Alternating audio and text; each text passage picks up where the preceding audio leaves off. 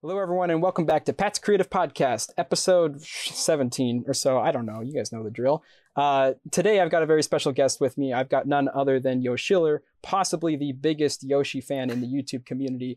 Yoshiller. Is it Yoshiller or Yo, Yoshiller? Am I saying that right? Yoshiller's correct. Uh, some people say Yoshi Killer, and that's the only one where I'm like, that's wrong. It's not Yoshi Killer, and I can I can explain why later. you would never do such a thing. No, no, I, I, I, I just I just couldn't. But Okay. yes, hello humans. I'm Yoshiller, and it's an honor to be here today. Thank you for having me on. Absolutely. Um, and, and you are a Let's Player primarily, but you also have a lot of other crafts too. Is there anything, any kind of titles or something you'd like to associate with, with your career, if you will? Or Yeah, I'm I'm primarily a, a freelance video editor these days. I edit for a fair share of different channels, including Arlo, Source Gaming, and there's a couple others I don't think I'm supposed to reveal just yet. But you'll see my name pop up in a variety of different places. In the past, I've also edited for like The Completionist and Reversal and Commonwealth Realm. So I I just do a lot of video editing. But then, yes, in my own time, I do walkthroughs and online multiplayer matches on my own channel, and I try to do that daily. But still working on getting back into the regular schedule. for sure. Yeah, and, and that's kind of how I discovered you was mostly through a lot of your um, secondary works. I've definitely heard the name Yoshiller around the platform for a very long time now, um, but only recently made the full dive to actually checking out some of your work, and I was very impressed with what I've seen. Uh, I've been enjoying your Animal Crossing stuff specifically. Thank you. Um, and I think that's kind of a, a good way to lead into since we've already touched on it. How did you kind of get involved in this industry of editing for people, making your own work and stuff? Is that have you always had some kind of passion to create something growing up, or was this just all kind of happen sense? Yeah, so I've been making videos for over 13 years on this channel. And then prior to this channel, like two years before that, I had a different YouTube channel where I made AMVs of an online fan made animated series called Super Mario Brothers Z. And I was I was obsessed with it because I was a I guess like a 10 year old kid that got access to the internet, and I was like, whoa, look at this cool animation of Mario and Sonic and, v- violence and all that. And it, was cool, and it's still cool, and it still inspires me for as geeky as it sounds. And as time went on, I, you know, I, I really loved video games, and I, it's my dream to always want to one day make a successful video game. But video games are a team effort. There's a lot of moving parts, right?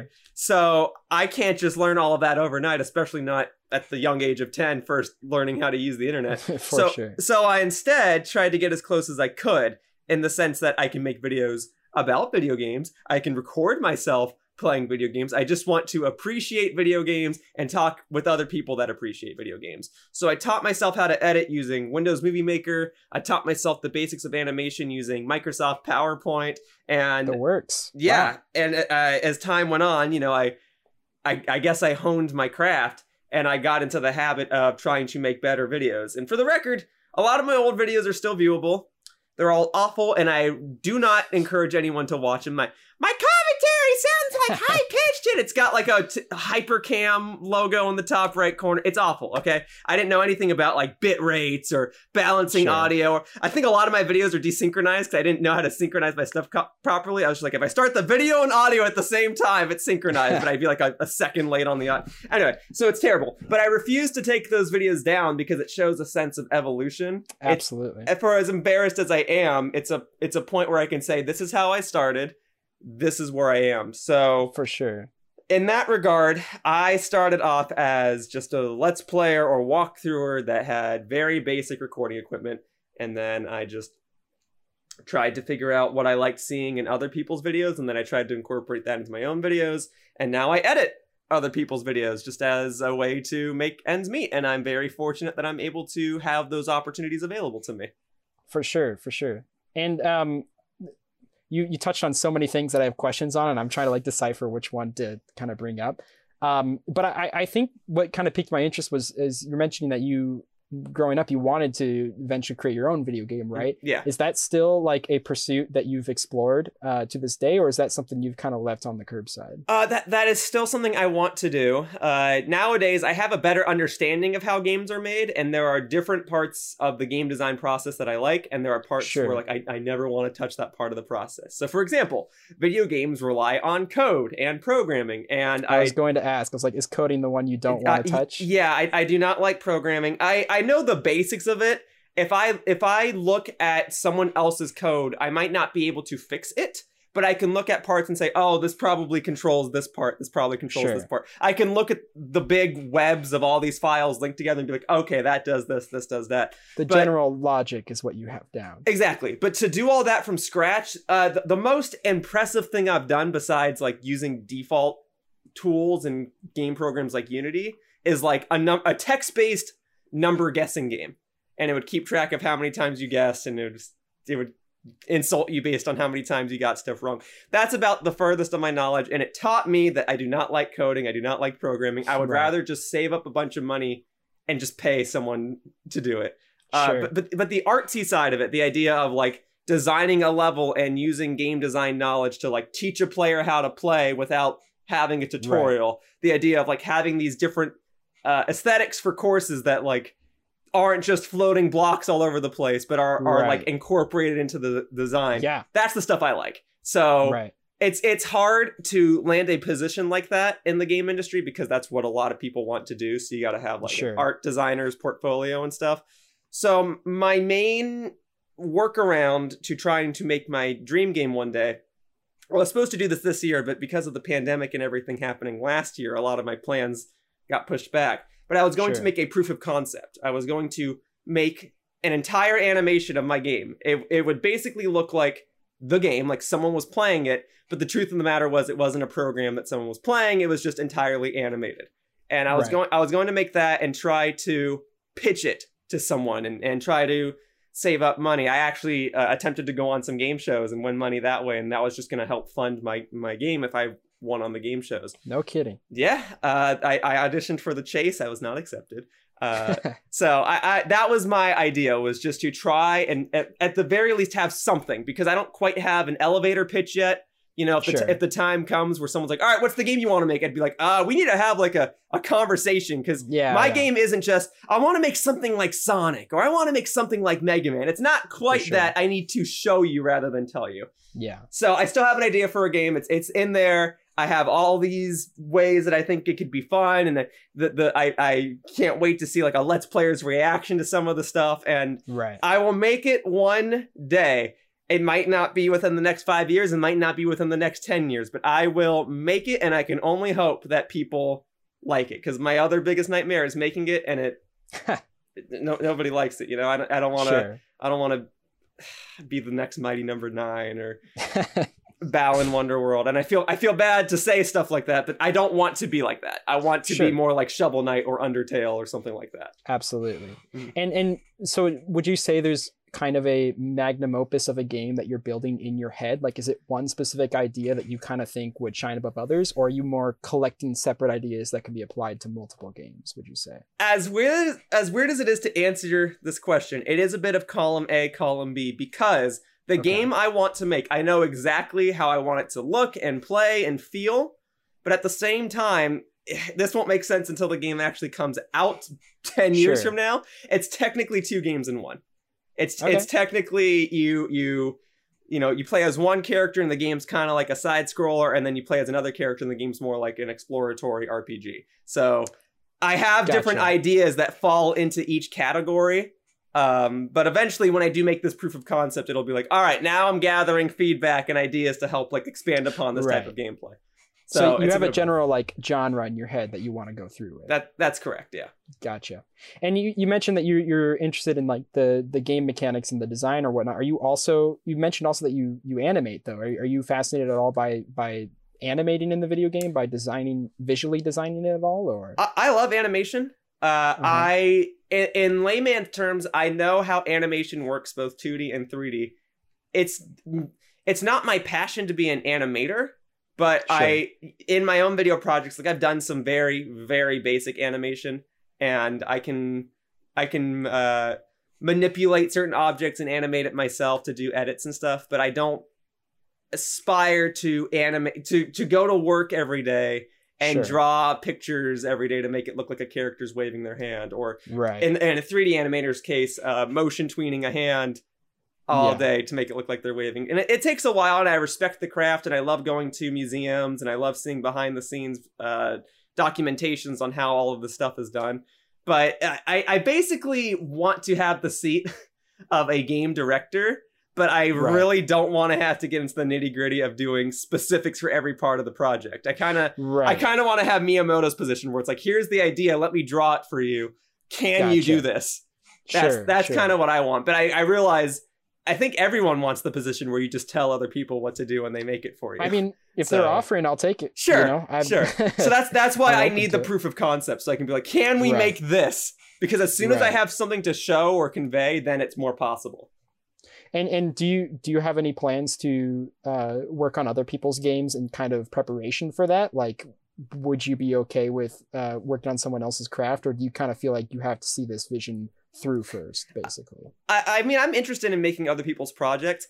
I am a little selfish in the sense that I feel as though a lot of people will say they want to make a game, but they don't have a clear idea of what they want to make. And it, Sure. I'm, I'm gonna try not to sound super mean with this, but a lot of people, when they say they want to make a game, this isn't everybody, but a lot of people, when they say they want to make a game, the first thing they describe is the plot and the story. They're like, all right, I want to make this futuristic game with a, with a character who has to save this princess from this place, and it's like, okay, well, you it sounds like you have the idea for a story and not so much a game. And then when they say what their game is, they say, oh, it's like it's like Zelda, it's like Kirby, it's like Bomberman. It's like, Ugh, I don't.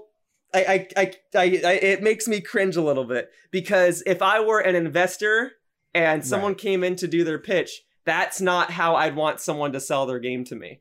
And Right. that's why I, I often feel bad for people who do try to make these games. They look really, really cool, but nobody picks them up because they're not the next big Mario or the next big Zelda or the next big Pokemon or whatever. Right. So I don't want to badmouth uh, independent developers. I know it's tough. I know it's tricky. Right. Sure. Uh, but and there's definitely no shame in having a good idea for a good story. right, yeah, It's I'm, just you don't want to diminish everything else in a game to its story concept alone. exactly. basically. So I Yeah. that that's kind of my point. Is a lot of people they focus so hard on the story, Right. and while that can be okay, it it deters me away. There are, are, are a lot of people who want to make a game, but it, it becomes more obvious that if I was like, okay, let's make it, they would not have a clear idea Yeah. of like what the roadmap is to making that game. I, Sure. for as selfish as it sounds, feel like I do have a little bit more of a roadmap, and I admit, Right.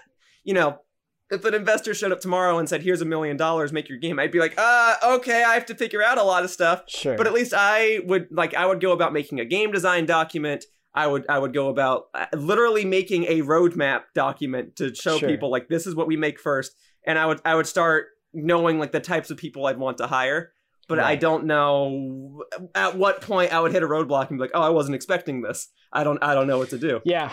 Right. So I mean, it, it's it's it's so hard to predict absolutely everything in your head, but it sounds like if you have enough to make a roadmap, it's at least you at least have a have a feel of a game inside your head, as opposed to like, boy, a sci-fi game where you're a pirate would be really cool. right. So Um, I, and I feel like you see some games that are made based off of these bizarre story concepts. Or not bizarre, but um, you know, off of these story concepts without a game plan of like how it's actually going to function in mind first. And I think that might be how you get certain games that feel almost unpolished or, or buggy or or have genre problems where they don't understand what they're trying to do. yeah. Uh, so I, I think being cautious about that is a good thing.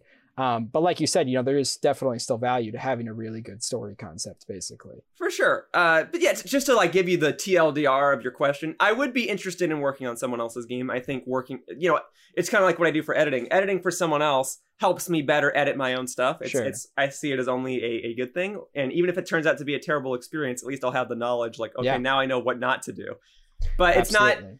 It's not something I'd want to do forever, and I would I would be very picky about like who I would and would not want to design a sure. game for. I don't even know what I what I contribute. Uh, my game design knowledge is so limited. I don't know that I would even seek a specific position.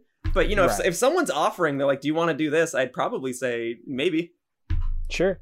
Well, it, this is kind of a good segue into another question I wanted to ask you, though, because okay. um, you, you do spend a lot of time working with other people's projects or whatnot, um, specifically with editing. I'm curious, uh, do you feel more comfortable working on your own work or working on somebody else's? And does it pertain to whether or not you're performing or doing like post production or writing or something like that? Uh, have you found yourself more comfortable in any of those territories? I do like working for myself because I know what I want. Sure. Uh, some some clients that I edit for are are very very easy. Like if I may use Arlo as an example, he's a, he's a very good guy. Editing for him is is pretty straightforward.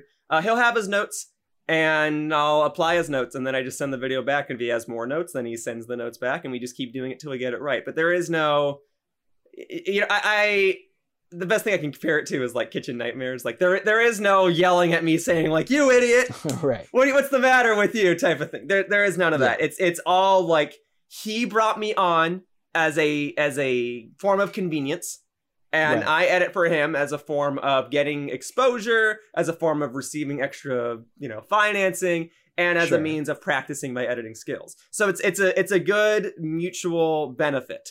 Yeah. I prefer editing for myself because I mean it, that's me boosting my popularity, that's me furthering my own career, that's me doing sure. the things I want to do. You know, editing for Arlo and whatnot is fun and it's cool to help other people fulfill their dreams and do the things right. that they want to do, right? But also it's like, well, I, I have dreams too. I want to do my own thing. So right. that's uh, you know, I, I I used to edit for the completionist and that took up a lot of my time and i loved the time when i was there uh, but when i was editing for the completionist i, I went to an office uh, on the weekdays. It was treated like an actual job, and right. I, I, did a you know I'd edit an, a video every week, but there was also other things like I had to edit the stuff that went on the Patreon. I had to help them uh, film some of the shots. Sometimes if someone was was sick, I'd try to fill in for them. I'd have to get pickup shots if if Gerard the completionist was unavailable and, and stuff like sure. that. And I was devoting a lot of my time, no fault of his. I'm just like a bit of a workaholic perfectionist. Uh, right. And I would help him fulfill his dreams and that's that's cool. But I I get jealous, and it's like I I wish I could be doing some of the things he's doing, and I can't sure. I can't do that if I'm just helping him do it all the time. So right. I, I have this mentality of like if I you know if I can't fulfill my own dreams, I may as well help someone else fulfill theirs. And sure. I'll, I'll totally do that. And I love seeing him be successful, and I love seeing Arlo be successful, and I love I, it, it, it, works for me if everyone's successful too, because then it right. it looks better on my portfolio. Uh, sure. But I, you know, I get the idea of I really want to do this dream project of mine, but I just don't have enough hands to help me. And then I'll be like, well, I want to go in just because I want to see you succeed, because I know what it's like to want to be able to do this thing, but you don't have the time or you don't know how to get around this obstacle. So I just, sure. I just want to help you. Yeah. At the same token, then you get to do your dream. You do an awesome job, and I'm happy whether I'm a part of it or not. And then I get jealous. I'm like, well, now I want to do that. I'm, I'm gonna go do that. So I like doing it for myself. Yes, for, for these reasons of jealousy and envy, but I, I like doing my own stuff too because, as I stated earlier in this interview, uh, working for other people better helps me determine how I can help myself. For sure. So it it, yeah. it works out. I, I'm I'm never gonna be mad that someone I edited for did a good job. Okay, I'm, I'm, nev- right, I'm never yeah. gonna be mad that someone brought me on to help them with something and we both benefited. Okay, or even if they just benefit, you know, at least I was able to help them. I'm yeah. never, I'm never gonna be upset about that. Jealous maybe, but upset no. I, sure. I, I only get upset when I I realize that like opportunities are passing me by and I don't take them. So that's why I try sure. to take up any opportunity I can. And if that means that I need to spend days editing for other channels before I can edit for myself, then that's what I do. And if that means I need to edit for myself before I edit for other channels, then I try to do that too. So right, it, it goes back and forth, but I, I definitely prefer doing my own stuff because that at least allows me to get my ideas onto the table and sure. further my career. Well, now uh, uh, to kind of go back to the other part of the question, then with uh, regards to you editing and you performing or, or doing commentary on things, mm-hmm. or even animating for that matter, like what level do you feel like you're do you feel like you are a comfortable performer more so than a comfortable editor? Um like which part of your craft do you kind of see as your craft in a sense? Hmm. It's tricky to answer that question. It's a very straightforward question. I have a hard time answering it because there's nothing that i do that someone else can't do. So sure. for that reason i guess i'm a better performer because people struggle to perform the idea of constantly keeping your conversation going, not saying uh mm, ah too often. There's a craft to that. There's a craft to being able to carry a conversation while you're playing a game and while you're able to talk about the game and not stutter too much and so on and so forth. So for those reasons, I guess I'm a better performer. But it's the editing skills that I guess people are looking for because just being a decent Right. performer, I mean, there's a lot of people on YouTube that do let's plays, record their voice, do video essays, all the like. Editing, there are a lot of people who are willing to edit, but it's it's a competitive enough category to where when people are hiring editors, they're looking for something specific. Some people Right. just want, hey, I I did a live stream. I need someone to make a highlight reel of my live stream. Okay, cool, that's fine. And Other then you have people, video essayists, Yes, other which people- want the world, Yeah. other people are like, I just want to be able to record my voice, hand the voiceover file to someone else, and then I just want to be able to write my next thing. And I totally get that too, and I actually prefer the latter. I prefer editing video essays than than highlight reels. So Gotcha. my editing skills I, I guess some people do think, hey, you do a good job with these types of visual edits. It, but to me, I it, it's nothing special to me because I do it all the time. So yeah. I know how it's done. Well, isn't that kind of strange? It's like you you hear about people who are are professionals at their at their occupation uh, when you're aspiring, and once you get to the point where you are professionally doing something like financially and whatnot, you don't recognize yourself as like that professional that you were once looking at for a while. You know. Um, you're But meanwhile, the the fact that you are actually, you know, financially benefiting from your work and professionally editing for people, like, it means you're a professional editor. It's just hard to like see yourself as that, right? It's true. You're you're absolutely right. When I first started making YouTube videos, you know, 10, 12 plus years ago, I was not getting paid for. Getting paid for YouTube videos wasn't even an option. That was unheard of. That didn't start happening until companies such as Machinima uh, started rolling around and started providing these opportunities for people. And while there there were a couple people who were getting paid for YouTube videos later on, you're you're talking about the big channels at the time like Fred or uh, what, are they called like Nigahiga and stuff like that. Uh, more, more often than not, uh, p- getting paid on YouTube like that that was not a thought most people had. You were uploading videos to YouTube as a hobby, and that's what I did. And Right. then it wasn't till about 2012 or so where I was finally able to start monetizing my videos, and uh, I was making pretty good money for the amount of work I was putting in, which is to say, I was barely doing any work. I was just recording myself playing games, Sure. but people were watching. And then as time went on, a lot more people uh, realized you get paid for making YouTube videos. So a lot more people uh, were doing it, as you would say, professionally. And so sure, sure. it became a lot more competitive. Yeah. Uh, which which is fine. Uh, you know, I, I again, am I a little jealous? Of course I am. But I, I it was never my dream to be the number one YouTuber anyway. It was always just a hobby. It was just a benefit that I got paid for my hobby.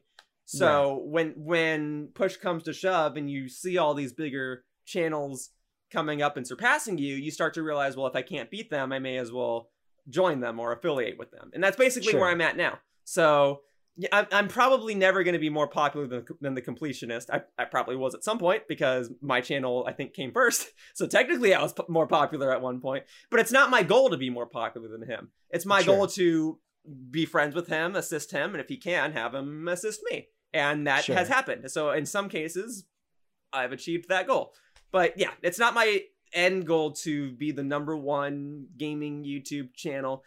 YouTube has always just been my hobby, and it's just been something I do to get closer into the gaming industry so I can one day Sure. make a game or work with someone who can make a game, so on and so forth. And um, making a game or making videos and stuff is. Do you think that's in response to you having a creative drive, or do you think it's more towards I really like games, I play a lot of games, I want to see better games in the industry, and I want to contribute to that? Like, or is it kind of like you've always been creating something or wanting to create things, and this is just a way you can have that outlet, basically? Hmm, it's a good question. I think it's the latter. I, I like making stuff. I will suffer withdrawals when I'm not creating something because I always have all these ideas going in my head. It's like, oh, I should make that a video. Yeah, Sure. I, I it's it's not my intention to use my social media platforms to tell people how to do their jobs. So that's why I never really wanted to be a game reviewer. I've done, I guess, like two or three game reviews, but usually I just focus on what the game is rather than what it's not. You know, because I can say, uh, if I may use Super Mario 3D World as an example, I love that game, but a lot of people bashed that game because it wasn't a sandbox style Mario game like Mario 64 or Sunshine. And then Sure. Super Mario Odyssey came out, and people went back and played 3D World and said, you know what? This is a pretty darn good game. Yeah. that's never been the intention of my of my platform. And while I have played a couple of games that I actively did not like, and I made it known that I did not like them, you know, I, I still understand that it takes a team to make a game. So sure. I, I never want to make someone feel bad because th- their product did not satisfy me. That's not Right. that's not what I do. So I make videos because I am creatively motivated to make them. Games do mean a lot to me. They inspire me. They they make me strive to be a better and creative person. And I can only hope that I can convey those emotions through my videos. And I hope that I've done so. That's all I can that's all I can really say.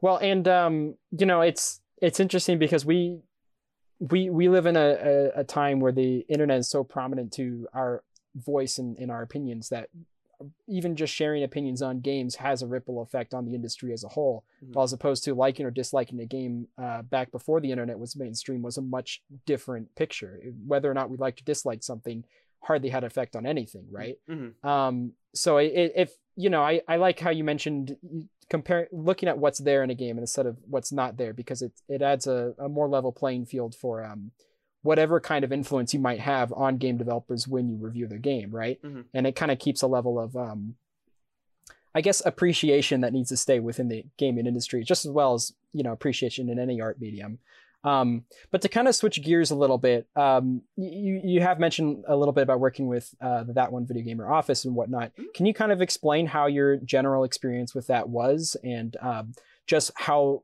working in an office with a bunch of other people might have differed from like working for yourself, where you're you're you know you're alone and at your desk working on your own things. How is like working with a team compared to working on your own some, basically? Yeah, I started working for them toward the tail end of 2016. I think uh, September 2016 is when I first started working for them. I went in, got interviewed, and then Gerard basically hired me on the spot. And then uh, from there, I treated it similar to a nine to five job, although it was more like 10 to 6. And when I was first working there, it I, I didn't leave the office until my work was done, and they had to keep telling me to go home. Uh, sure. and I, I get it. Legally, I have to go home, but I wanted to make sure my work was done. So I, I did get in fights with them a lot, saying like, "Do you want this video done or not?" type of deal. So that that posed a problem. But aside from that, like, I, let's just get the problems out of the way first. Uh, I I did enjoy my time at the office. Everyone, everyone's a team. There there there is no revenge trying to get back at someone trying Sure. to mess someone up you're all a team you're all trying to do your best to get the videos out and we there were a lot of different projects that went on at the office. So Gerard has his completionist show, but then he also does Super Beard Brothers, his Let's Play channel. So some sometimes there's overlap, but more often than not, uh, different people were working on different projects all the time. And there were a few other creators at the office too. So there was also Jesse Cox. Uh, for a time, there was Press Heart to continue, but she she moved out uh, while I was working there, and then her husband Strippin was upstairs when Press Heart to Continue moved out, Barry, also known as Razadoop, uh, occupied that office. Then uh, there were there were a few different people. There was Toaster Ghost. There was Octopimp. Uh, yeah, uh, attacking toucans. There were there were a lot of different people there, and all this to say, we interacted like they'd come out and have like a water break or something from whatever Sure. work they were doing, but we didn't really do much with them. They just kind of rented the office Right. uh, or their, their office spaces. So most of the time I was working with my team, and we, we did have our outings. Like we'd go, we went and saw Avengers: Infinity War together. We'd occasionally go out and grab Korean barbecue together. So th- those types of things are nice. Those those Sure. those group outings, those group hangouts, uh, or those nights. We didn't we didn't really do them more recently, but there were nights where we'd we'd stay late trying to get a video out. Gerard's still completing it, therefore someone's still editing it, and you know maybe one uh, myself or one or two other people in the office are like keeping him company or even trying to help him. I remember Sure. Pokemon Let's Go came down to the wire. We just had like a spreadsheet, and Gerard's completing one game, and I'm like leveling up Pokemon in another game and stuff like that. It kind of had a a brothers in arms feel. Yeah, way. so I I live for those moments, for as unhealthy as those late nights would have been, and how we, the only thing open was McDonald's, so we'd go and do a Sure. McDonald's run or something. Uh, I I th- those are some of my favorite memories at the company. Uh, I I do admit uh there are benefits to working from home. Sure. I work from home now. I suspect most people do. Uh, but subconsciously, the idea of going to an office, working on stuff, and making sure the work was done before I left better kept me on schedule. Right. Even if I was working there late because I messed something up or I got something Yeah. late, uh, that still made sure that the work I was doing uh, was getting done. Yeah, for sure. I, I mean, there's there's definitely something to be said about having, like you said, a nine to five schedule and just being in an environment where everybody else has the exact same goal as you. Naturally, things are probably going to get done at a at a more consistent rate, right? Mhm. Um, I I I'm I'm currently um, well, I, I used to work at a at a uh, a coffee shop and um basically like that was some of the stuff I missed from it most. Right now I'm editing videos for my university and I do that at home. But one of the things I really liked was uh, just being as a team and whenever there was a rush or something like that, it felt like you all were, had to lock arms and like, all right, we're going to face this together, you know? Mhm. And um, because of that, you feel like you're getting a lot more done, even if sometimes it's just mentally you feel like you're doing a lot more than not having having to work at home and not have anything to bounce it off of, nobody to confirm that what you're doing is an important cog in this machine, right? Right. You got no visual proof that what you're doing is actually affecting a, a bigger picture. But I, of course, you know, I, I am still working with a team right now. It's just remotely. It's just hard to like visually see that. While um, I'm sure you feel similarly with having to, you know, now that you, you're doing a little bit more freelancing type of editing, uh, you're not getting that immediate like, um, and you can correct me if I'm wrong, but you're not getting that immediate, uh, uh, I guess, confirmation that what you're doing is important in a way Oh, the at least not Yeah. in real time like you would in the office Uh, I'll tell you what. I'm very fortunate. Uh, I, I would say the people at the office were my friends. I, I feel comfortable Mhm. saying that. I also have a lot of friends outside of the office too. I did before and I did after. So when I stopped working for the completionist, I still had another group of friends that I would chat and hang out with. And in fact, you know, whenever I was done with work for the day, I'd go home and chat with them anyway. So Sure. These days when I work from home, I might just hop on a Discord call or something and we'll just chat with each other while we do our own work. So like you know, No I have kidding. a friend named Charles. He'll do his animation work, and I'll do my editing work. And sometimes it's a little hard to chat while I'm working. Uh, Sure. And even even at uh, when I was editing for Gerard, you know, I, I had other people working pretty close beside me, and that's fine. But there are times when I wish, like, I don't want to be interrupted. Like, no, nobody talk to me. Like, I just want to work on my stuff. Uh, so in those days, if I don't want to chat with anybody, I'll just not join the Discord call. But I'm I'm sure. fortunate to have that option. I know some people don't have that luxury. yeah So I can't exactly tell how frustrating it would be to not have some sort of social interactivity throughout the day. I know that's that's Sure. probably driving a lot of people crazy right now. But, yeah but for me, definitely. m- my friends and my my groups are are very loyal and kind and uh, honest. so in a way do you guys think you keep each other accountable Yeah. like, because you're working at the same time you know, we worry for each other's health. Uh, gotcha you know, my, my friends have blatantly told me like, "Br- Bradley, I think, I think you've taken on too much work, and I'm like, I wanted this. I wanted to have a big plate. I'd rather have too much food than too little food. And they're like, okay, just make sure to rest, type of thing. And then in other cases, you know, we'll have other friends who, uh, we'll have one or two friends that do still go out and go to a place to work, and they'll come home and they'll tell us their stories for the day, and we all sit back and Right. listen and laugh. So it's uh, I, I'm I'm fortunate though, and e- even before um, I had to I had to move within the past couple of months, but before I moved, uh, I had roommates, and okay that worked out right when the when the pandemic started, and right when we were told to stay at home. Uh, we we were pretty like determined to do that. We we stayed Sure. home. We been we went out very little, but the fortunate thing was like at least there were two of us in the household, so we could chat with each other, and even at that time, we were a team. So like if one of us went out, we could get stuff for each other. So we, we it, that worked out. So even when I was done working for the completionist, I always had someone I could hang out with, I could chat with. I had stuff I could do. right I do still like the idea of going to a remote location and working on stuff, yeah but I'd be lying if I said the luxury of working from home uh wasn't nice. I, I yeah, like being able to work on my stuff. It just feels weird that my office is also my bedroom. You know, it feels Sure. weird to literally roll out of the bed and go straight to the computer. Like yeah. that that messes me up a bit. So sometimes I try to do things where I'll you know, got to make sure I have breakfast, got to make sure I, I get up and stretch every so often just to Right. try to to have some kind like of work. routine to normalize it yeah. Uh, so it, working from home, it makes it harder to know when to start the day and when to end the day. yeah And I'll I'll easily work until two three in the morning just to get stuff done, and then sleep until like ten in the morning. Like okay, let's do it all again. yeah So I don't know, but it, it I don't have the best experience about what the difference is between working from home or working in an office because I've been very fortunate both ways. So I don't Sure. I don't know if I'm the most equipped to answer that question, but that's just how it's been for me. I've been very Right. fortunate. Well, no, yeah, I, I, I think you, you, um, a lot of what you're saying makes a lot of sense because, um, you know, it's, it, like I, I'm kind of fortunate in the fact that I, I have specific hours that I have to, you know, I have to log on a website and then log off just to show that I'm working that time or whatnot. Mhm. I, but I can guarantee that if I did not have that, then I, you know, I'd probably go nocturnal. I'd, I'd go full like sleep during the day and then at night do all the work I need to because I think, oh, it's cooler at night, you know, something like that, Right. right? Um, but yeah, I, I think, I think I went through a little bit of a, uh, a culture shock, if you will, Mhm. going from like working at an, uh, working somewhere to working at home. And I feel like I'm going to go through like the same thing when stuff starts reverting. and I could go back to an office or whatnot. Um, but uh, you know, ultimately, like both definitely have its benefits. And I, I think um, I talk about this a lot with What Up Nico as well. And he was mentioning that uh, when he was working with the Yogscast, he uh, definitely missed like just having people around to talk to, even just to like verbally express your work, to verbally say like, "This is what I'm working on. Like, what do you think?" Mhm. Do you find that you ever miss that kind of side of it, or does the Discord calls uh, usually make up for that?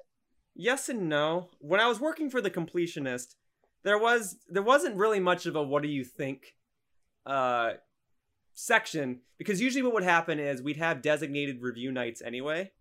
So like if a, if a video goes out on Wednesday, which it did for me because I, I edited the Wednesday videos, um, mo- that meant that Monday night was usually review night where people would look over the video, and then Tuesday I would spend the day making the adjustments. So it, there were there were very rarely opportunities in between where I would do something, submit it early, and say, "What do you think?" Uh, I, I guess there were one or two situations where a couple other editors did that, like when we had when we changed the format of the completionist show, uh, we changed a couple of the assets, and then we would say, "What do you think?" And I, I guess they kind of do that now because they like changed their logo or something. So that happens. Sure. Uh, it didn't it didn't really happen for me in that position though. I never I never really uh, had to run individual ideas through. If we ever had to do that, there were designated meetings or there were you know there were the review nights. So when I edit for other channels, the the what do you think process comes up a couple times. But I Sure. usually just message those channels immediately, and they get back to me immediately, and it's never a, a, a, a huge thing. Gotcha. Wh- when I'm chatting with my friends, uh, I don't show them everything I'm working on because sometimes it's a little secretive. Sure. Uh, sure. But they'll they'll show me, and I'll I'll I'll critique if I need to. Uh, and on the few instances where I'll show them something, they'll, they'll critique me, and it's fine. It's appreciated.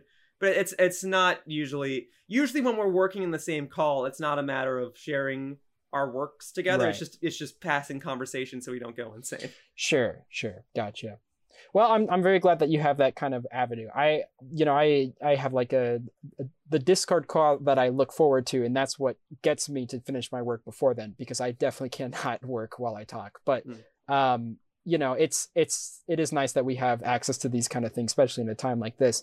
Um, but to kind of change gears a little bit, uh, you mentioned earlier uh, that you were started making videos after you um, watched other people and, and wanted to do something similar. I'm just curious who some of your inspirations were and what specifically, what elements you've kind of incorporated from their work into your own in a way, not in a necessarily copying way, but obviously from what parts of their work you took inspiration from. Yeah, so the inspirations change based on like the year you ask that question. So I, I mean, if if we go all the way back and like who who helped me determine the formatting of how I do general videos, I mean that's got to be Let's Play channels like Chugga Conroy and Marriland. They're they're two of my biggest inspirations, and I often envy the way that they do their videos so professionally.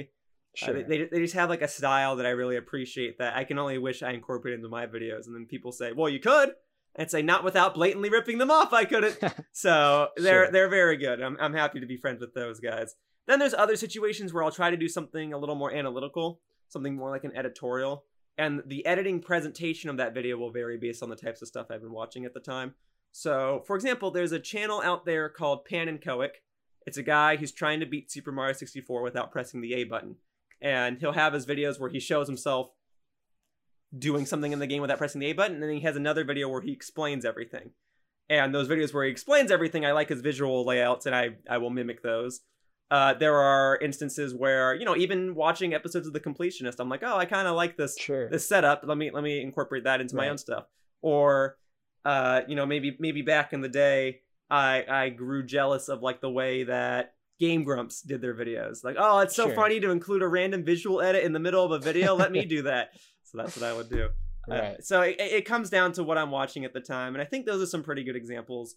And and these days when I edit for some other channels, so like I edit for Source Gaming, uh, some of the stuff I do in the Source Gaming videos I edit are based on things I might have seen in a completionist video or in a Did You Know Gaming video, or are just Right. are just my own flair that I saw in some random other one-off video, like how to play Little Mac at Super Smash Brothers, and I'm like, oh, this guy did this cool split screen thing where one part of the screen like paused in the middle of one attack, and the next part of the Sure. screen, you know, sh- shows the same action against a different character. I want to, I want to do that.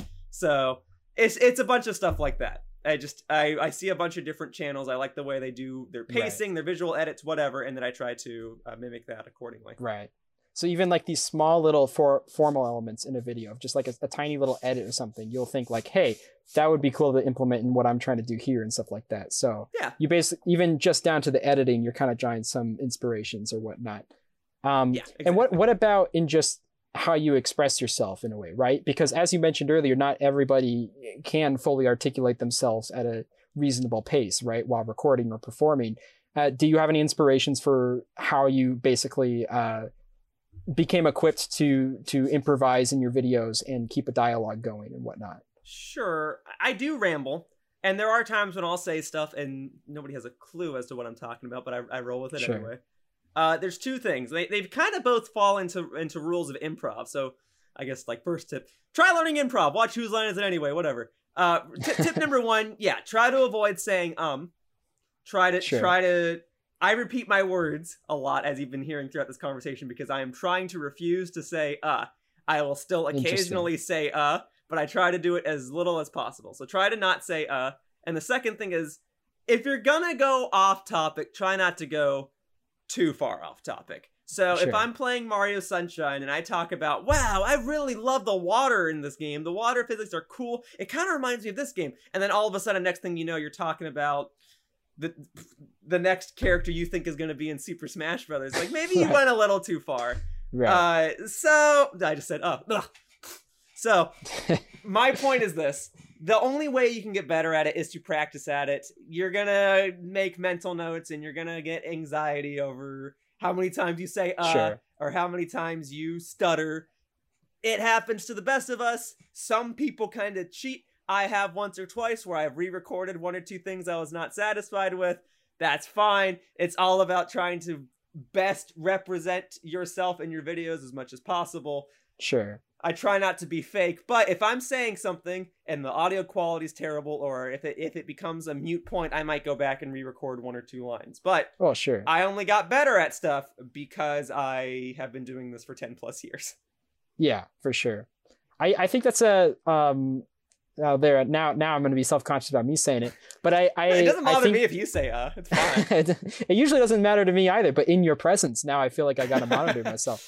Uh, but I I do remember or I when you mentioned um now I'm thinking about every time I Don't it, worry, it's fine. It's It's, fine. I'll try to get it out of my head. Okay. uh, when you mentioned basically try not to go like too far off topic or whatnot, like one of the small things that I try to pick up and, and apply is basically uh, finding the simplest way I can condense what I'm trying to say, but then also plan out an exit strategy. Mm. Find a way to get a transition myself back into the regular flow of the conversation. That way, any kind of like derailing is going to be somewhat relevant to what I say afterwards Sure. and that's kind of something that I've like locked in. It's like, okay, think of your exit strategies, basically. Uh, I think that's but smart yeah, advice. I, I, you know, from watching your videos, I can tell you've obviously been doing this for a very long time. Your let's plays are very fluid, and I don't see any problems in your speech and speech patterns or anything like that. Or uh, there's a, I'll probably be finding a lot less ums now that I'm actually looking for it in your videos now too. So I bet you're doing a great job at that. Um, I now you've you've also done a little bit of writing, right? Because I I noticed I I only noticed this when I read your Twitter bio, but you said it said mentioned that you were writing for Go Nintendo, right? Mhm. Um, kind of comparing performing to writing, which method do you feel like you can better articulate yourself? So Because I I've known people who flip either or. Yeah, so let me just elaborate on what that means. So writing for Go Nintendo, it's a it's a Nintendo news website. So I'm basically just helping write news articles, and it's the Sure. reason I write for Go Nintendo and the reason I, I love the website so much is because we we do basic summaries of Nintendo news going on, or we we embed press releases and trailers and stuff. We're not about making five six paragraphs of you know a, a tweet Nintendo made. That's not what we do. Sure. If anything, we'll embed the tweet and then include a one paragraph thing afterward and say, all right, well that means this does that. So Sure. when I when I write for them, it's very simple and it uh, it opens another avenue to further my career into the gaming industry Right. because being able to say I'm a journalist uh, gives me a, a bit more street credit.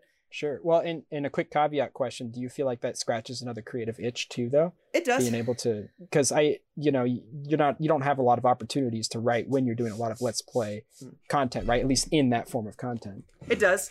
I, I do write editorial and analytical type videos for my own channel from time to time, so I've done my fair share of video essays. Okay, and, gotcha. But those don't necessarily go on Go Nintendo, although they can. I've writing for Go Nintendo has allowed me to sometimes embed some of my videos onto Go Nintendo, but it still has to be news related, right? So Sure. I can't just make a video called "Why I Like Star Fox" and say that gets to go on Go Nintendo. But if Nintendo announces Splatoon three and I make a video saying why Splatoon three is important for Nintendo, that might count as something more newsworthy because it's an upcoming event. But Sure. being able to write for Go Nintendo, yeah, it does it does scratch a creative itch, I would say. It not only allows me to keep up with the news more so than I actively would have, but it allows me to kind of be a part of it too. It allows me to to Sure. be a better sense of the community because I get to say things like, "Oh, I got to write the article about the time Right. uh you know Satoru Iwata's approval ratings went up. Like I, got- I got to actively be involved in stuff like that. I got I got to I got to break the news that uh, there's going to be a Transformers themed Splatfest in Splatoon. I got to Right. Or or you know the- every once in a while. It doesn't happen as often as people lead you to believe, but every once in a while we'll get one article or two like an hour before a Nintendo Direct goes up and it's just like, oh, this is gonna be in the Nintendo Direct. Oh, I can't, I can't say anything. I'm gonna, I'm gonna get in so much trouble if I say something. So it leads me, it makes me very eager to watch the Nintendo Direct and be like, what the heck is this news Right. article, and when do I get to open it up and actually see what it is? type of thing. Right. Right. So So it, you also get to to further a platform that you very much respect, right? Yeah. To contribute to, because not not every video game journalism or uh, site might be as respectful as Go Nintendo. Go Sure. Nintendo, right? yeah, and we, we we messed up on some stuff too, but we're, we always own up to it. I've made dozens of mistakes that the creator of the website, Kevin Cassidy, will usually own up to, and I'll say, no, no, Kevin didn't do anything wrong. I messed up. He's innocent. Don't get mad at him. Take it out on me. Right. I, I've, I've, you know, I've, I've mislabeled games. I have quoted people without saying the name of the person who did the quote. I have like done sources wrong. I put stuff on the website that I thought was like from a press release, and then people come along saying, "Hey, that's our information. You stole it." And I'm like, "Sorry, I didn't know. I'll put your name in the credits." sure. Uh, so you know, I, I, I, I deal with that because I mess up. I get it. That's Sure. that's what happens when you have a social media platform. You're like, oh, cool, I'm popular, but you also take the heat that comes with it, and I'm I'm okay with that. So yeah, Sure. I've, I've messed up. It happens, but I I do like writing for the website regardless. It does Right. allow me to better engage with the community, and it allows me to yeah, as you said, scratch that creative itch. Sure. Well, and, and if you had to uh, per- write about the same amount of information or write the same message that you would for a video essay or whatnot, do you find that you'd be more effective in writing out paragraphs about something, or do you think the visual aid of that video provides allows you to get that message across clearer? Hmm, good question. Well, video essays are more opinionated, so I can include Sure. basically whatever information I want to include, and then I just cite something like Go Nintendo as a reference. Right. So, uh, video essays are great, yeah, because they're a visual medium. So Right. it's very easy for me to just provide a picture of an article or show stuff more easily because you might have heard show don't tell. Well, that's very Sure. easy in a visual medium, right? Whereas if everything is just text, showing stuff, people usually interpret that as, oh, use a lot of adjectives, use a lot of descriptive words. But when you're writing a, a factual news article for some place like Go Nintendo, you don't you don't need all that. You just you you actually want to make it as short as possible. You just want the information. Right. So a video essay, yeah, it, the visual cues and animations and whatnot definitely help with conveying a point. So I would I would definitely say so. Okay. Well, uh, we're actually getting a little bit close to wrapping up time around here. Uh, so I am going to provide some questions that I usually ask every guest around the end, uh, starting with if you could give yourself one piece of advice that uh, you wish you had when you started started off in this industry uh, or just in creating in general, what piece of advice would you give yourself? Uh, I'm so bad at questions like these. It's the it's the equivalent of like, where do you see yourself in five years? Where the version of, where the version of yourself from five years ago be proud of you? And I'm like, I don't know because I'm very Sure. hard on myself. well Uh, if you want you can shape the question differently you know if if there's like um, something you learned about creating um, that is definitely helped your creative mindset and help you produce more healthily um, you know feel free to bring up that too but basically you can take the question wherever you want to really Yeah, I mean, if I if I spoke to myself five years ago, I, I would tell him like, you you get to meet some pretty cool people and you get to do some good opportunities. So I would I would assure Sure. him because we're we're talking about from 2016 to 2021. So I could joke and be like, oh, Nin- Nintendo releases this new game system and everyone loves it, and you get to help promote it, and you're you're really Sure. happy and stuff. sure But uh, in terms of just full on advice, it, it's hard for me to say just because I am so consistently hard on myself and so jealous of others. so I guess I could tell myself, don't be jealous of others, but then I'd be a hypocrite because I'm still jealous of others. You know, I could just tell people like, don't be a bad person. Okay, but Right. maybe someone needs the specifics. So it's it's tricky for me to answer. It's such a it's such a basic question, and yet I struggle to answer it. Well, I mean, like for an example, a, a common thing people usually bring up is like, um, you know, a common one is like to not worry about numbers or to uh, think more about the quality of your craft as opposed to the amount that you throw out there, and um, to learn to take critique a certain way and, and filter in what's important, what's not important, right? So just in general, like something that you've learned in this creative journey that might help other people out there who are also now just introducing themselves into the industry. it's I, I know it's it's such a basic question. Do you have any advice? And I'm like, no, because I don't even know how I do it. I'm sorry. It's a question I, I I struggle with a lot. Even I can answer the complicated questions and I can't answer the simple ones. I, I would just try to assure my past self, hey, you know, you you get to do some cool stuff and people like you. So like, So to, to, to so keep at it, basically, right? Ba- yeah, basically, like you can To- be hard on yourself, but like don't hate yourself because it's it, it works out. I, I Sure. would have to give him like, all right, heads up. So we're we're talking 2016. All right, so in five years as a pandemic, you know, stock up on these foods and plan accordingly. I could I could give you that type of answer, but that's not what you want to hear. You want to hear like if if you're an aspiring creator, what do you do? And I would basically Sure. just have to say, keep at it and give it your all and. It's okay Yeah. to be sad. It's okay to be jealous. It's okay to get frustrated. It's okay to be scared. You know, you Well, just do what you know.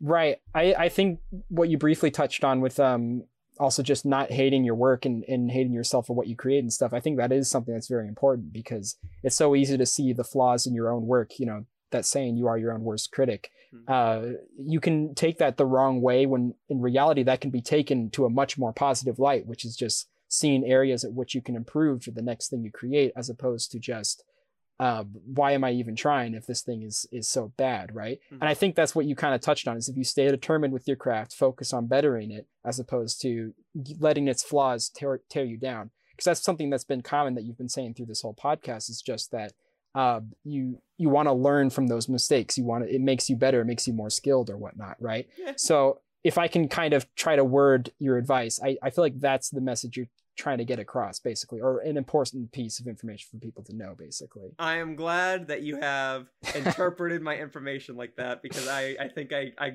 said a garble of words and sentences. But yes, that's basically what I'm saying is just do, just do- what you know. It's okay if you mess Sure. up. You know, you're not. I'm fortunate to say I have not been canceled yet. We'll see if I did anything. I don't know. Right. And uh, it, it'll it'll work out. It'll the thing okay. is, we're all going to get canceled one day, so don't cancel yourself. you Yeah, know? don't cancel that- yourself prematurely. ju- just do don't do stupid stuff or if you're gonna do stupid stuff don't do stupid stuff that harms other people so like- Yeah. there you go. Yeah. Be be stupid in your own right, not in others. yeah exactly Um, okay, so the final question I'm going to be asking you is just how have you been creatively dealing with everything that's been going on in 2020? Um, so this can range from like how maybe your creative input has changed. Maybe you've been watching kind of different things, or you've been uh, trying out different mediums uh, to entertain yourself, as well as just your drive and how it's been affected. You know, Um, creators always answer this a little differently. Some people uh, creatively shut down when the pandemic came around, while other people felt more inspired because they had all this time to work on things. Where do you fall in that spectrum on a creative level specifically? So I would not say that the pandemic shut me down creatively. I don't know that it necessarily boosted my stuff, but I was gonna have to start working from home regardless anyway as a freelance editor. So Sure. not not that it helped. I mean, I like going to conventions and stuff, and conventions is where I really get to make a name for myself with Yeah. my Yoshi hat and everything. But I don't think it, the the pandemic truly benefited me. Like I didn't see my numbers go up that much. I know some other channels like they shot up because a lot of people were staying home, so they were putting YouTube videos on in the background and stuff. So I, I get the logic. Didn't necessarily help me in that regard. I don't, it didn't hurt me. Didn't help me. Sure. So I don't know if the pandemic had had a direct impact on what I do. What I Right. did, what I can say is with regards to staying creatively motivated. Part of the benefit of working with so many channels or for so many channels is that I get to work on so many different types of projects. I always have something to work on for better or for worse. So right. for some people that's overwhelming because it's the idea of, woo, I finally finished this project. Gotta get started immediately on the next one. And you- Right. and, you, just keep going down the list. But I, I like the idea of knowing that I, I have something I can work on. I don't I don't like the idea of feeling lost or confused about Sure. uh, what I should be doing. So the the other thing is like I, I say I stated earlier that I don't want to be the number one gaming YouTube channel, and that's true. If it happens, that'd be nice. That's not my goal. I I would love it if I was more well known in the Super Smash Brothers community, or the Splatoon community, or the Pokemon community. I I, I want it all, right? But in order Sure. to have it all, I have to do it all. So being able to edit for these other channels allows me to kind of get a, get a feel for that. You know, I might Right. not I might not be the biggest Splatoon channel. I'm definitely not the biggest Splatoon channel. But being able to edit Splatoon related videos for another channel that is well known in the Splatoon community, it, it at least allows me to scratch that itch. You know, I don't I don't really get to talk about Pikmin or Paper Mario on my channel. I've recorded both for my channel and I love both of those games. I'm not really known as a Pikmin or Paper Mario guy. But you know Sure. who is? Arlo, and I get to edit his Pikmin and Paper Mario videos. Right. So that allows me to scratch that itch. Or, you know, Super Smash Brothers. Like Source Gaming is considered a very good source in the Super Smash Brothers community because they document like every interview that the creator has ever done and they they actually keep track of like which characters were supposed to be in certain games and all that. They're they're the kings of that. They might not necessarily be the most popular channel, but they are a commonly reliable source. So being Right. able to be a part of that especially in a series where at the very beginning it's like, here's our series about showing which characters were cut from this game. And I, Nintendex, along with Yoshiller, what my name is blatantly said there, it helps. And it, it feels good to be like, all right, I can't be the number one Splatoon channel, but I can I can be a part of one that is. I can't be the number one Smash Brothers channel, but I can be a part of one that is. I can't be right. you know, et cetera, et cetera, et cetera. So being able to edit for all of these channels helps scratch those creative itches. And a lot of these channels, even if they are all video essays or uh, editorials or something to that extent, Right. they all allow me to do different things. While on my own channel, I can still do whatever I want. So like right now, Yeah. I'm playing new Pokemon Snap, but there's also like an F Zero video I wanted to make because of a of a comment someone said in an interview a few weeks back. There's also a, a video I want to make about like the current state of the Star Fox series because I sadly think they're in trouble. Hopefully they're not, but it's something I wanted to talk about. So my Right. channel allows me to have an outlet for anything else I want to make. But in terms of like craving the the popularity, in terms of like satisfying my jealousy, I have things that I can do, fortunately, that allow me to stay creatively motivated. And I am very grateful for that. Sure. Yeah. I mean, I, I think um, having absolutely nothing to do during the time like 2020 would be very tough for me personally because the, the idea of just uh, not having your time being spent towards something like I feel like that would put me in a whirlpool of, of like, oh shoot, what's going to happen or whatnot. I'm still in university. I um I also work, so I I've I've been fine. But yeah, I, I could basically understand just having projects to actually work on. Um, do you think you were purposely filling up your time because you didn't really want to spend much time outside of work with everything going on, or do you think it was just all par for the course of your natural, like things would have gone the same way had the pandemic not happened? I definitely wanted to work on stuff because I am a bit of a workaholic. I don't know if the pandemic uh, had anything to do with me craving more work. I, I it might have led to me having more opportunities because a lot of people were home more, so they were making more Sure. videos or making more money, and then we're like, oh, I can hire on another editor. So m- maybe Right. there's that. Maybe there's that indirect connection with the pandemic. But I don't, I don't know if I would say again if the pandemic had any sort of uh, direct connection to me wanting to do more work.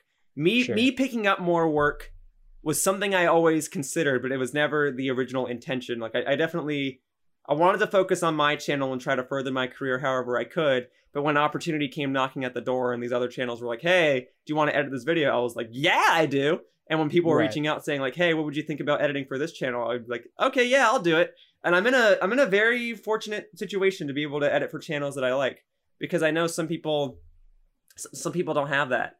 You know, I'm Right. I'm I'm so so thankful that I got to edit for the completionist and that these days I get to edit for Arlo and Source Gaming. I, I love working for these guys, right? Sure. Some people get stuck editing a bunch of videos and it, it makes them feel miserable. And editing does not make me feel miserable. The amount of work I do, it can get stressful. I wouldn't say it's the amount that makes me feel miserable. It's the fact that I can't go and see people at conventions in first person Sure. makes me feel miserable. But no, I don't. I, I I have a hard time saying that it's because of the pandemic that my work is the way it is now. Because I was going Right. to stay and be a freelance editor for a while anyway. That was still the intention. The pandemic happening when it did is unfortunate timing, but it doesn't change the way I do work right now. Right. Well, I mean, I- I'm glad to hear that you're still very creatively active, and from what I can tell, creatively healthy too. It, it doesn't seem like you are um, running into burnout um, currently, at the very least. Not yet. um, not yet. cross your fingers. You still got some time do my best. before yeah. the next burn. Yeah. Um, yeah, but uh, I I hope all the best, and I I hope that you continue to be creatively healthy uh, as we go into 2021, and hopefully things outside of creating will also start to look up a little brighter this year. Um, that's about all the time we've got for today, Yoshiller. Thank you so much for joining me. Um, is there would you care to uh, kind of plug your channels and, and your accounts or where people can find you or your work? Um, the time at which this comes out is who knows, Up in the air. but you know, Uh, well, first of all, thank you very much for having me on. It is a pleasure. You are you're you're good. You're you're a good interviewer. You're, you know you. your stuff. You you handled your questions well. Didn't say um that often. You're fine. Uh, it's been a pleasure to be on here. This was this was fun. Uh, my. YouTube channel is called Yoshiller. Y O S H I L L E R. Not Yoshi Killer. Not Yosh Killer. Uh, how how you pronounce it? Yoshiller. Yo Schiller. I don't get offended by that. It's Yoshiller. And it's it's that because it's basically the nickname I gave the Yoshi in Paper Mario: The Thousand Year Door. That's where my username comes from. For anyone that's curious, so it's just Yoshiller. I walk around conventions with a Yoshi hat, so it's highly likely that if you go to a big gaming convention, especially if Nintendo's there, and you see a guy with a big green plush Yoshi hat, it's probably me. Although I'm not the only person that owns this hat, so maybe maybe try to look for a tall, scrawny guy too with a Yoshi hat. so basically, don't hug the Yoshi guy immediately. Yeah, first du- make sure who it is. Double check that he's scrawny, has brown hair, has glasses, and that he's tall, and then it, it's it probably is me. Gotcha. And then yeah, I also edit for a lot of other channels, so you might see my name pop up on various other gaming related channels. and Twitter is probably the best place to see where your new projects might come from, right? Yes, my Twitter handle is at real Yo Yoshiller because when you reach a certain point in popularity, someone takes your username on other social media websites. So for the time being, it's twitter.com slash real Yo Yoshiller. I am working on trying to make it just Yo Yoshiller, so I don't know, maybe a year from now that'll be the case. But at the time of this recording in this video, it is just real Yoshiller. And there you go. Uh, and of course, all the links will be in the description for you guys want to just link directly to it. Uh, thank you guys so much for watching. If you'd like to check out anything that I've mentioned in a more condensed form, these are also highlights on the PatNet YouTube channel. And of course, if you're watching on Patreon, thank you so much for supporting. And I'll see you guys in the next podcast. So, so long.